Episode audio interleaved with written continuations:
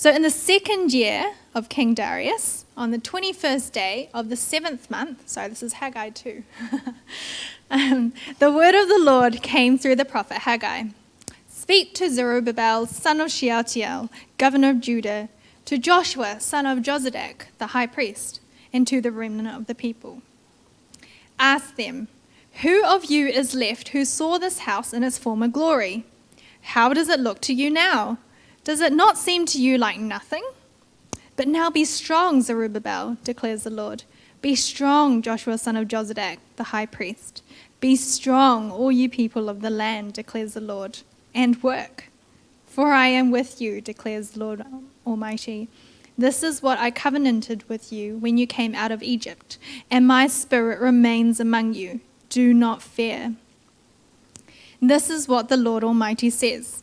In a little while, I will once more shake the heavens and the earth, the sea and the dry land. I will shake all nations, and what is desired by all nations will come, and I will fill this house with glory, says the Lord Almighty.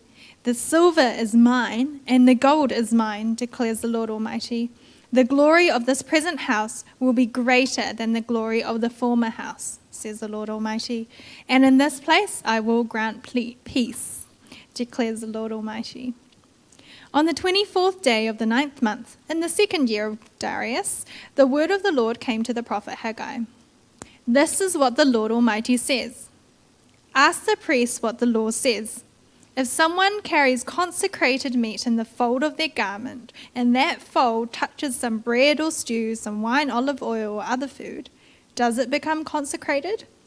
The priest answers, No. Then Haggai said, if a person defiled by contact with a dead body touches one of these things, does it become defiled? Yes, the priest replies, replied, it becomes defiled. Then Haggai said, So it is with this people and this nation in my sight, declares the Lord. Whatever they do and whatever they offer there is defiled. Now give careful thought to this from this day on. Consider how things were before one stone was laid on another in the Lord's temple. When anyone came to a heap of 20 measures, there were only 10. When anyone went to a wine vat to draw 50 measures, there were only 20. I struck all the work of your hands with blight, mildew, and hail, yet you did not return to me, declares the Lord. From this day on, from this 24th day of the ninth month, give careful thought to the day when the foundation of the Lord's temple was laid. Give careful thought. Is there yet any seed left in the barn? Until now, the vine and the fig tree, the pomegranate and the olive tree have not borne fruit. From this day on, I will bless you. The word of the Lord came to Haggai a second time on the 24th day in the month. Tell Zerubbabel, governor of Judah, that I am going to shake the heavens and the earth. I will overthrow, sorry, overturn royal thrones and shatter the power of the foreign kingdoms. I will overthrow chariots and their drivers, horses and their riders will fall, each by the sword of his brother. On that day, declares the Lord Almighty, I will take you, my servant Zerubbabel, son of Shealtiel, declares the Lord, and I will make you like my signet ring for I have chosen you, declares the Lord Almighty. That's the word of God. Thank you, Venus, um, and good afternoon, everyone. Uh, so lovely to hear, um, yeah, from uh, Ella and Dennis today, and yeah, can, can I assure you that verse uh, seven of chapter two is not a prophecy about your earthquake and um, in Vanuatu. Uh, we'll hear uh, soon uh, what it's all about. So, would you help us? Um, would you, let's pray together and ask the Lord to help us understand that. A great God and Father, we come with anxious hearts uh, about this incoming cyclone, or we come with hearts full of other burdens. Do speak to us today through your word. Uh, this word of full of strange prophecies, yet uh, your word. Help us see greater glory, greater blessing, and a greater servant through your scriptures today. In Jesus' name we pray. Amen. It's a condition, and apparently it affects young people a lot, but older people can get it too. Uh, symptoms include itchy feet, feeling tense, Uh, you sometimes might struggle to breathe. It plays with your mind. And it might make you cause, cause you to make rash decisions. It can affect your sleep. And the name for this condition is FOMO, fear of missing out. Who, who's suffered from this condition before? Anyone willing to admit? Yeah? Uh, diagnosed in 11 out of 10 heavy Pinterest users, maybe. Um, FOMO is why you'll line up for that first day opening sale, right? At midnight. You'll go there, even though there's a class at 9 o'clock. Um, FOMO, fear of missing out, is why you'll drop everything and you will join that expensive, really expensive weekend away because everyone else will be there and I don't want to miss out. Uh, FOMO, or you might call it keeping up, uh, that's why you'll beg your parents for the latest toy or gadget or device. It might be why you spend uh, just way too much time thinking about uh, whether to buy this uh, Garmin Vivo uh, 3 watch that's on special at Harvey Norman this past week. Uh, true story. Look, but in recent years, actually, uh, FOMO is now less of a thing. Uh, listen to what Jerry Rendo, a campus worker among uni students, has to say. So there's actually an emerging variant, right? Uh, particularly among uh, Gen Z and younger. In an article, uh, Jerry he reports how more and more actually FOMO is not the issue, right? Uh, actually, more and more he's noticed that students have become harder to schedule things around. Actually, um, they just spend less time hanging out. Maybe it's pandemic related, maybe it's something else. But uh, one person described this way it's like we've moved from uh, FOMO to FOBO. Okay? Uh, we've moved from fear of missing out to now there's a fear of better options. Uh, have a think about it for yourselves. If you have FOMO, your inner voice might say, What if I don't go and they have awesome fun without me, right? But if you have FOBO, you might think inside, what if I commit to this now and I regret it later on? If you struggle with fear of better options, you might tick maybe on an invite and then just decide on the day, right? You might text back, yep, I'm coming, and then later on you'll say, oh no, something else came up. I don't know, have you been on the receiving end of, of fear of better options, or have you experienced it? Because the Israelites, I think, experienced a bit of FOBO. All right, uh, this bunch of returnee Jews that we've been hearing about. Um, they lived in Jerusalem in 520 BC. All right, and we heard this last week in Haggai uh, chapter one.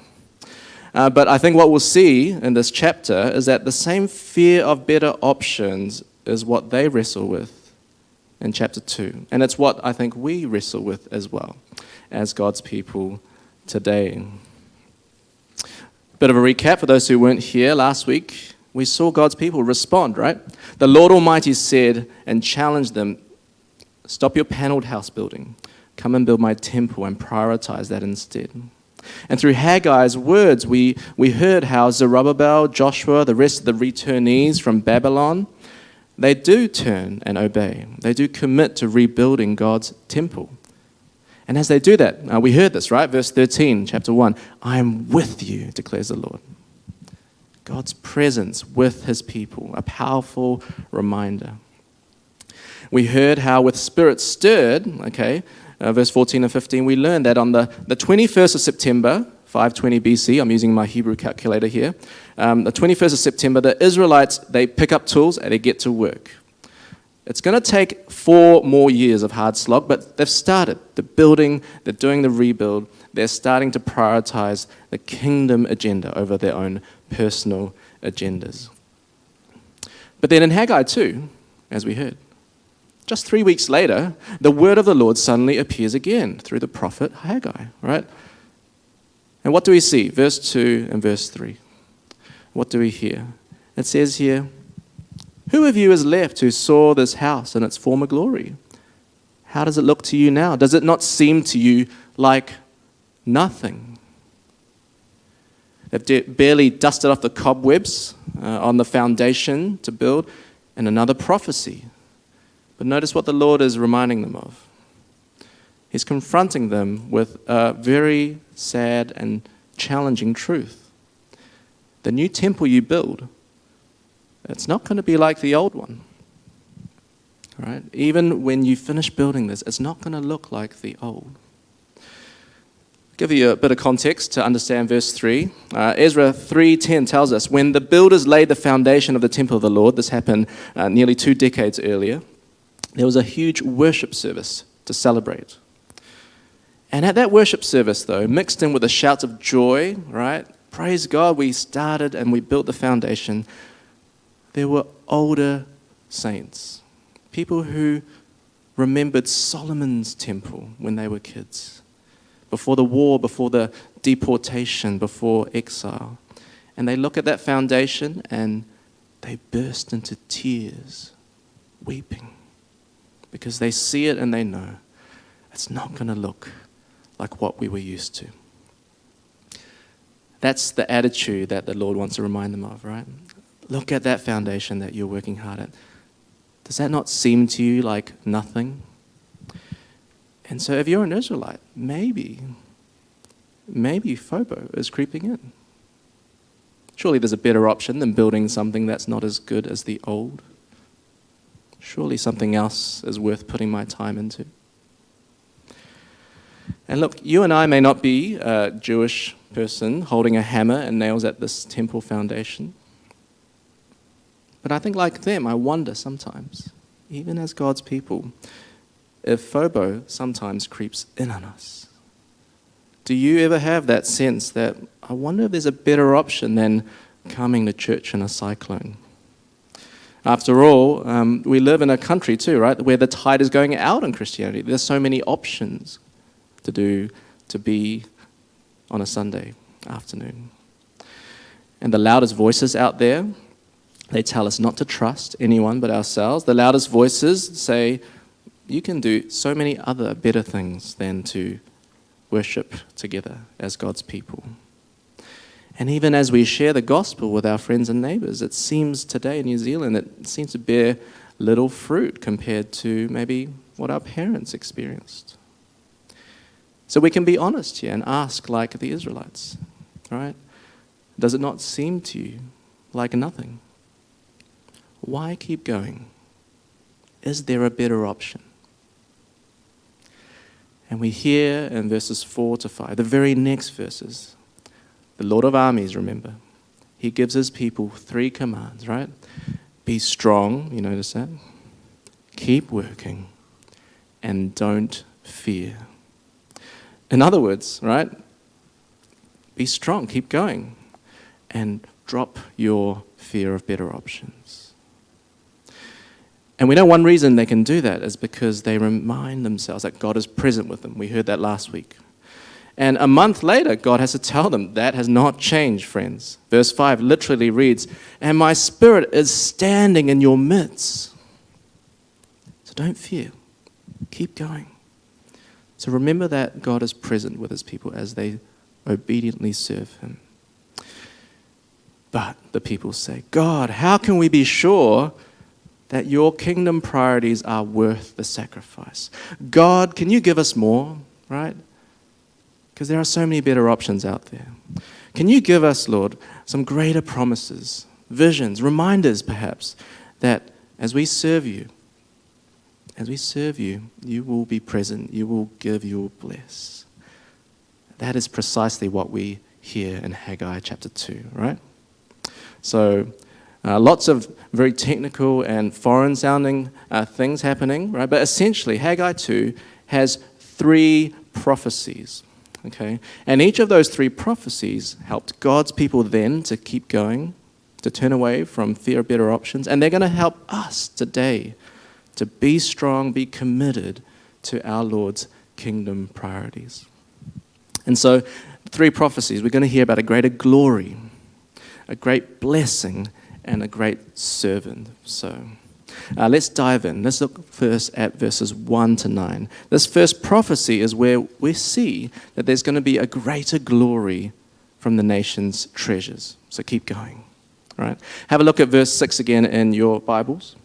You see this? This is what the Lord Almighty says. In a little while, I will once more shake the heavens and the earth, the sea, and the dry land uh, tragically, as we've prayed about. The ancient Near East was no stranger to devastating earthquakes. And the Lord, He takes this imagery, right, of what they would have known, right? Shocking earthquakes. But declares in time soon, I'm shaking not just the earth, but I'm shaking the heavens and the seas and the dry ground too. In fact, I will shake all nations as well.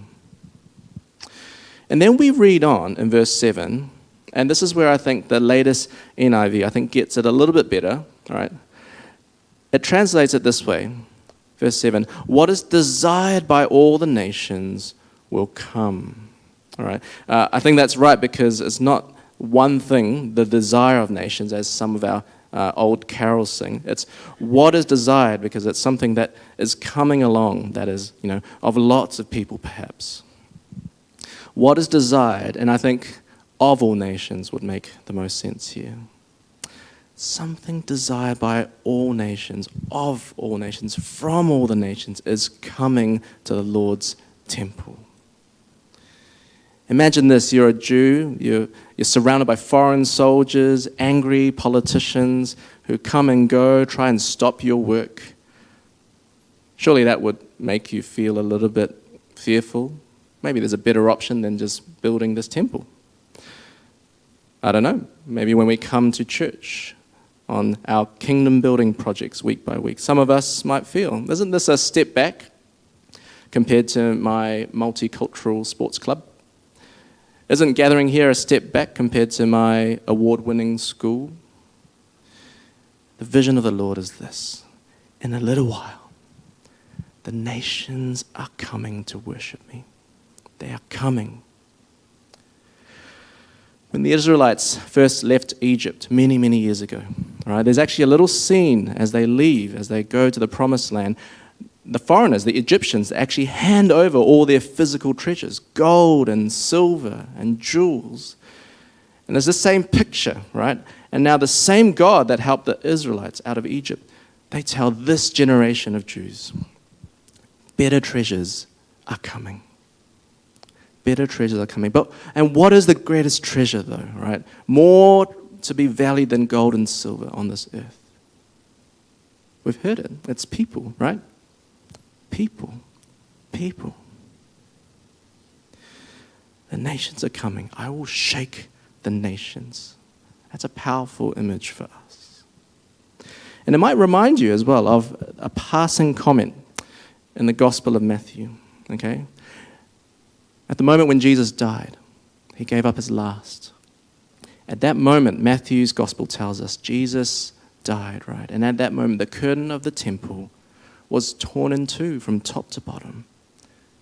And do you remember what happened next? The earth shook, rocks split.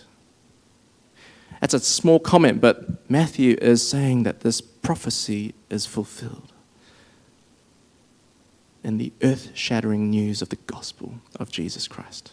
As an innocent Jew dies in the place of sinners, the barrier between us and a holy God is broken, torn apart. A way is made for us to be reconciled with our Maker. And there's a new, unshakable kingdom that is established, right?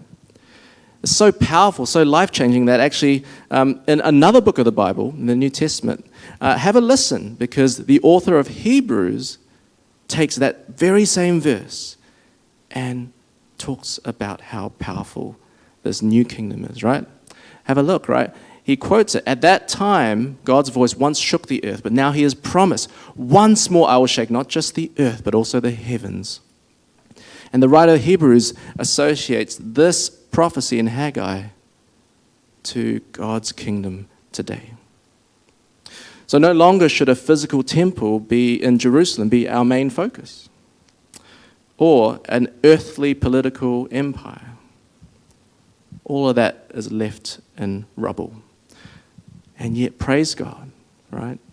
Praise God that the King of Kings has given us a kingdom that cannot be shaken, not by earthquake, not by cyclone, not by anything. Under the rule of Jesus Christ, what is desired from among the nations are going to gather as God's people, the church, filled with the Holy Spirit, as God's final dwelling place. Yes, there is greater glory once Haggai's temple was rebuilt. Yes, the peace that comes from right worship will last for a while, but yet there will be a greater glory from the nation's treasures when Jesus comes, when his kingdom, his temple is built. Isn't that an amazing picture? Could that not be motivation for us to cross the street or maybe cross oceans with the good news, the love of Christ? And yet, even here in Pakuranga, right, if the nations are bringing their treasures here too, are they not? We think of missions just as, you know, somewhere far off, like that picture. And yet, picture this our children and teenagers among us. How many students are there in our Peter group on Sunday mornings? Just about to enter into high school or in high school. Treasures among the nations. Lost without Christ. Why wouldn't we welcome them? Get to know them, be committed to them, and patiently, prayerfully point them to the Lord Jesus. And look actually around at the rest of us.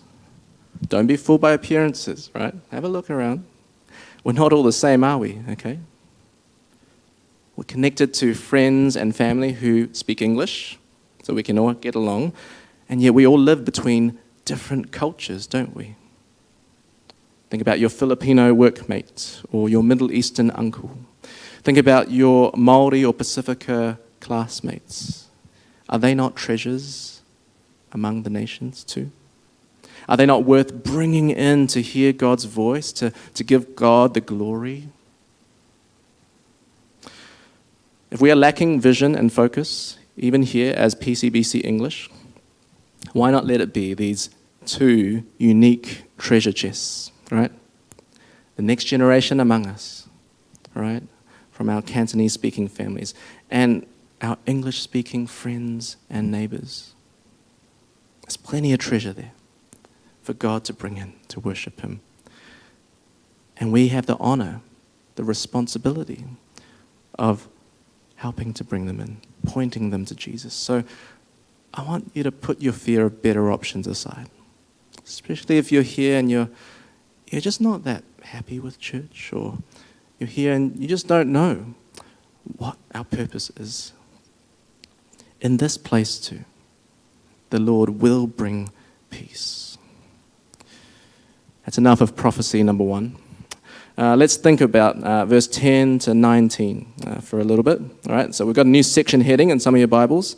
Um, and here, I think, right, to help us with our FOBO, there's going to be a great blessing for an unclean people.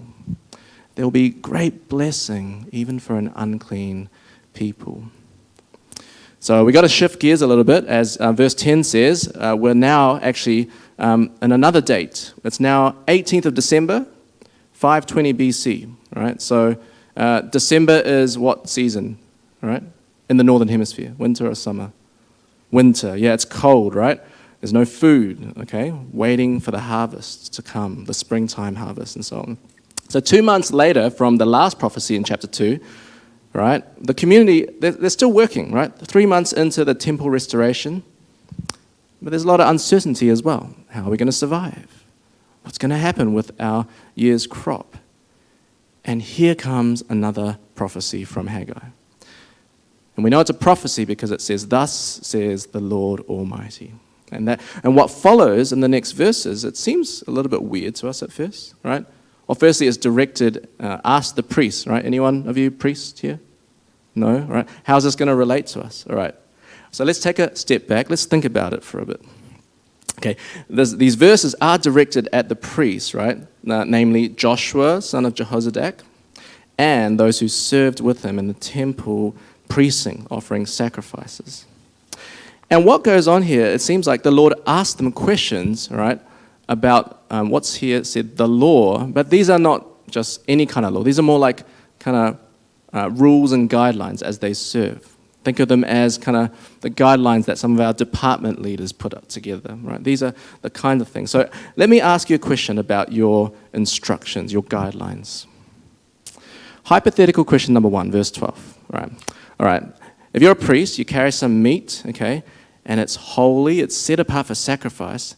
And let's say you just chuck it here, right? Just in your jacket pocket. Is your jacket pocket now holy? And is all the other food that it touches going to be holy? Priests say, of course not, right? Holiness is not transferable. That's right. And then Haggai poses question number two, right? We see that in 13 to 14. What if someone touched a dead body instead? Right? One of you priests. Ugh. Does your hand become a little bit unclean? Would you feel like washing it afterwards? According to their rules, yes. Yeah, go get some hand sanitizer. Uncleanness is transferable, is it not? This is the world of unclean and clean, holiness and unholy that the Israelites lived and breathed. And God is trying to explain something crucial, right? Holiness is like it's like a diamond, right? You, you can touch it with something else. That thing doesn't become a diamond. You can't transfer holiness like that. And yet our uncleanness is it's like a virus. It's like chickenpox, okay? It can spread to each other. It can contaminate the whole community. Why do we need to know this? You might be asking. Well, maybe there's a bit of FOBO going on again.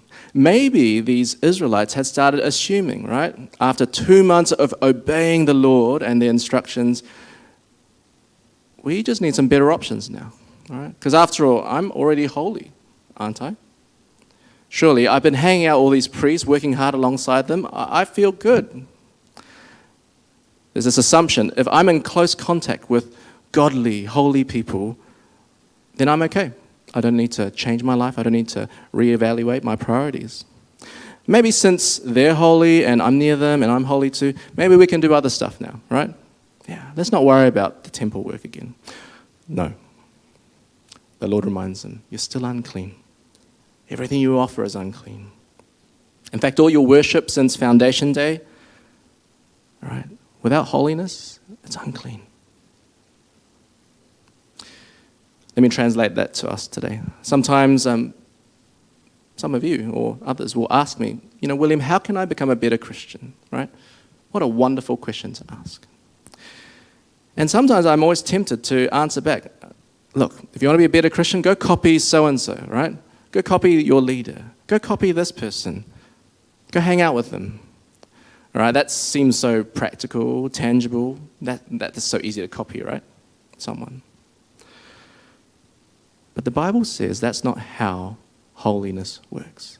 That's not how we will grow as Christians. In fact, it's the opposite of how we'll grow as Christians. Because holiness is not transferable. Now, don't get me wrong, Ella, you learn a lot from your dad, don't you? Right? I learn a lot from my parents. Uh, and look, in your groups, you learn a lot from your leaders. But to be holy, to be set apart for God, that is not something that you and I can just copy paste. To be a holy people, the only way to be a holy people must come from outside ourselves. It must come from a holy God. And I think that's the point, right, of verses 15 to 19. Again, the Lord uses the phrase, give careful thought to your ways, in verse 15. He says, verse 15, think about it, right?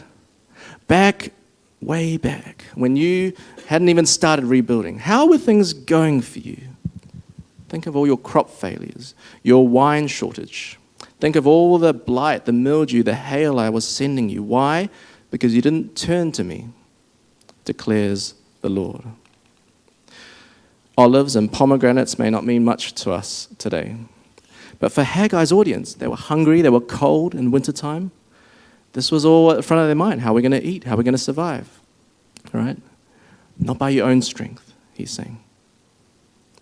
And to them, verse 19, he says, From now on, from this day on, I will bless you. God's people have nothing to offer to God, no success story yet to share. And yet, this is how a defiled, unclean people will move forward as holy people, not because they achieved it themselves, because we can't. They can't. But only when a holy God says, I will bless you. So, friends, don't assume that you're a Christian just because you hang out with Christians. That's the same mistake as these people made. Please don't think, I'm in a cell group, I'm holy. I come to Bible study, I'm holy. I have Christian parents, I'm all right with God. Because holiness is not contagious, it's not like COVID. Every boy, every girl, every man, every woman needs to turn to the Lord themselves, the only one who makes them holy. All of us desperately need to be individually made right with our Maker, our holy God. And because this prophecy, right, addresses priests specifically, if you're a leader here, right, like myself, if you're a parent listening in or here, you and I must remember holiness is not contagious. There is no shortcut.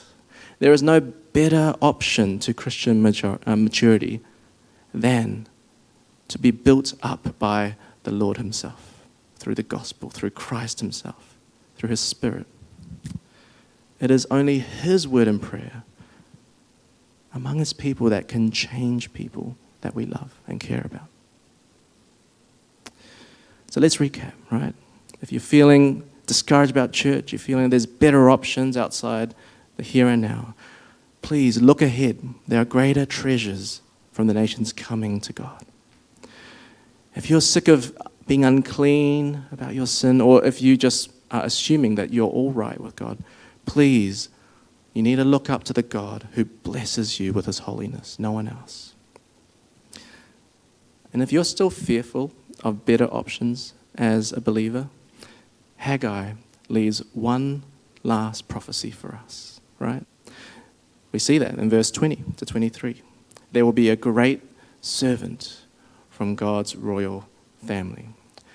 A great servant will come from God's royal family. Uh, one big piece of news this week was that um, Tom Cruise uh, got an invite to King Charles's coronation, right, his crowning ceremony. Now, uh, before you wonder what stunt uh, Top Gun is going to perform on a king's special day, I don't know, fly an F 15 through Westminster Abbey or some, some miraculous thing, you want to consider how big an occasion this will be. Who's ever seen a king being crowned before in real life? Never, right? I don't know. It's, it's pretty once in a lifetime sort of event. A king will be crowned. He's going to have the authority over his whole empire, in a sense. And yet, here's a little known fact. Okay, let's zoom in on King Charles. Since the 1970s, um, he's been fashioning some jewelry. Okay, I wonder if you can notice it. Right, there's a ring on his finger. It's a gold ring. He wears it on his left pinky. For decades, this signet ring reminded him one day he will be crowned king over his people. You see, that's what a signet ring for King Charles meant. And yet, here in this passage, verses 20 to 23, we get told, right? Haggai speaks up about a far more significant signet ring or seal. It's not literally worn on a finger, though. Actually, verse 23, he describes Zerubbabel as God's signet ring, as God's sign. Okay. Um, don't know if you want to call any of your kids or future pets a Zerubbabel. Zerubbabel probably didn't expect great things out of a name like his, okay, because literally his name meant um, offspring of Babylon, all right? So, yeah, tuck that away if you want a name for someone you don't like, maybe. But God had great plans for Zerubbabel, right? Chosen to lead the remnant Jews home, right? Tasked to oversee a great project. That's a pretty honorable job, right? And yet, after two decades in leadership, the motivation can dip, the well can run dry, because even a prime minister can struggle with FOBO. How precious then that God will personally speak to Zerubbabel and give him a personalized prophecy on the same day that the rest of the crew heard it, right? That's what we see here. This is how I'll shake the heavens and the earth, God says. Right? Verse 22 This king Darius, this, these future kings and nations coming, I will one day throw them all out. just like I did in Egypt once, just like I've done time and time again. Where once the Lord actually tore off Zerubbabel's granddad's from his right hand, that was kind of the imagery in Jeremiah. Now the Lord says, I'm going to put you on like a signet ring. You are my promise that one day God will restore the kingdom and the king to his people. The Lord is saying here, Zerubbabel, I choose you, my servant. Zerubbabel, you're my signet ring. You're going to remind everyone that one day the Lord will truly be king over his people. But just before Zerubbabel gets boastful, right? I got a personalized prophecy. Look at me. Look carefully at verse 23 again, right? That last line, what does it say? For I have chosen you, declares the Lord Almighty. Now, actually, the Hebrew more literally says, In you I have chosen. Okay, there's actually an extra word in there. And this phrase is actually the same one we heard earlier last year, right? Remember to Abraham, God said, In you all the peoples of the earth will be blessed. So someone in Zerubbabel is the one that God has chosen. Hang on. But if Zerubbabel's a signet ring, who's going to be the king? And the answer? Come on. Jesus. Who else, right? Son of David, descendant of Jer- uh, Zerubbabel, right? The true foundation for God's ultimate temple. And Jesus is our cornerstone, is he not? He should be. Because his death, his, his resurrection is our foundation day as believers. He is, he is just the incredible Lord of Lords, King of Kings. All of God's disgust at our sin, he washes away clean. He has fully purified every person who draws near to God through him. And in Christ alone, as you and I approach a holy God with confidence, it is through Jesus Christ, our new and greater servant king. So, friends, don't live in fear, whatever happens this year. There is no better treasure than God's true signet ring. There is no better option than God's great servant, Jesus. And I want to encourage you, I want to ask you, would you commit your life to Him? Let's pray.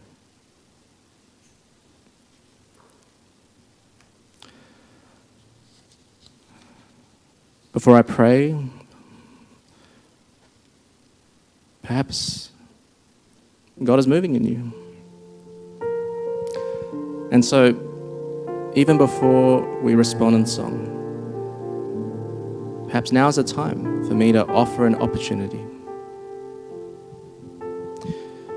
Maybe you're here and you've never seriously committed to Jesus individually before. You're hanging on the coattails of someone else. The Bible says, Blessed are all who take refuge in him. And so, if you know your uncleanness, if you want God's great servant, if you're listening in here or online, if you want Jesus to be the king of your life, I want to invite you to raise your finger and put on Christ your promise. Make him your signet ring.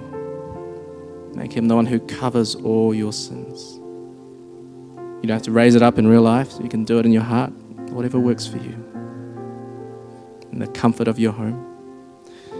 You can do this if you love Jesus and you just want to commit your life to him again.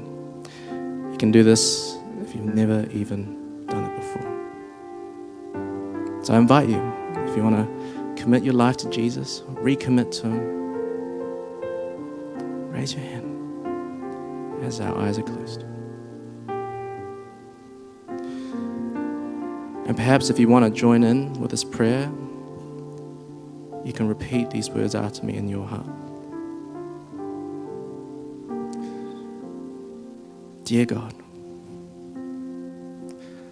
I know that I am not worthy to be accepted by you. I don't deserve your gift of eternal life. I'm guilty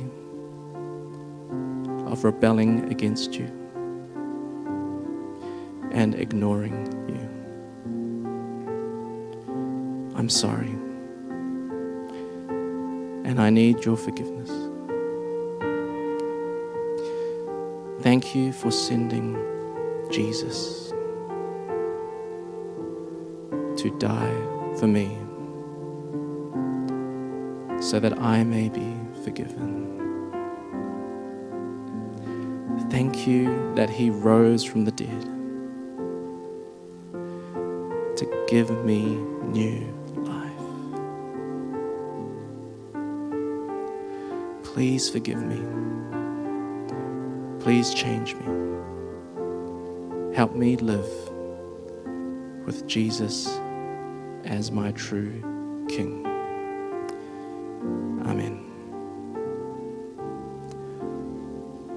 If you prayed that prayer sincerely for the first time, I want to assure you God has indeed forgiven your sins forever and given you a whole life. Let me pass it on to Gary, and he's going to lead us in response.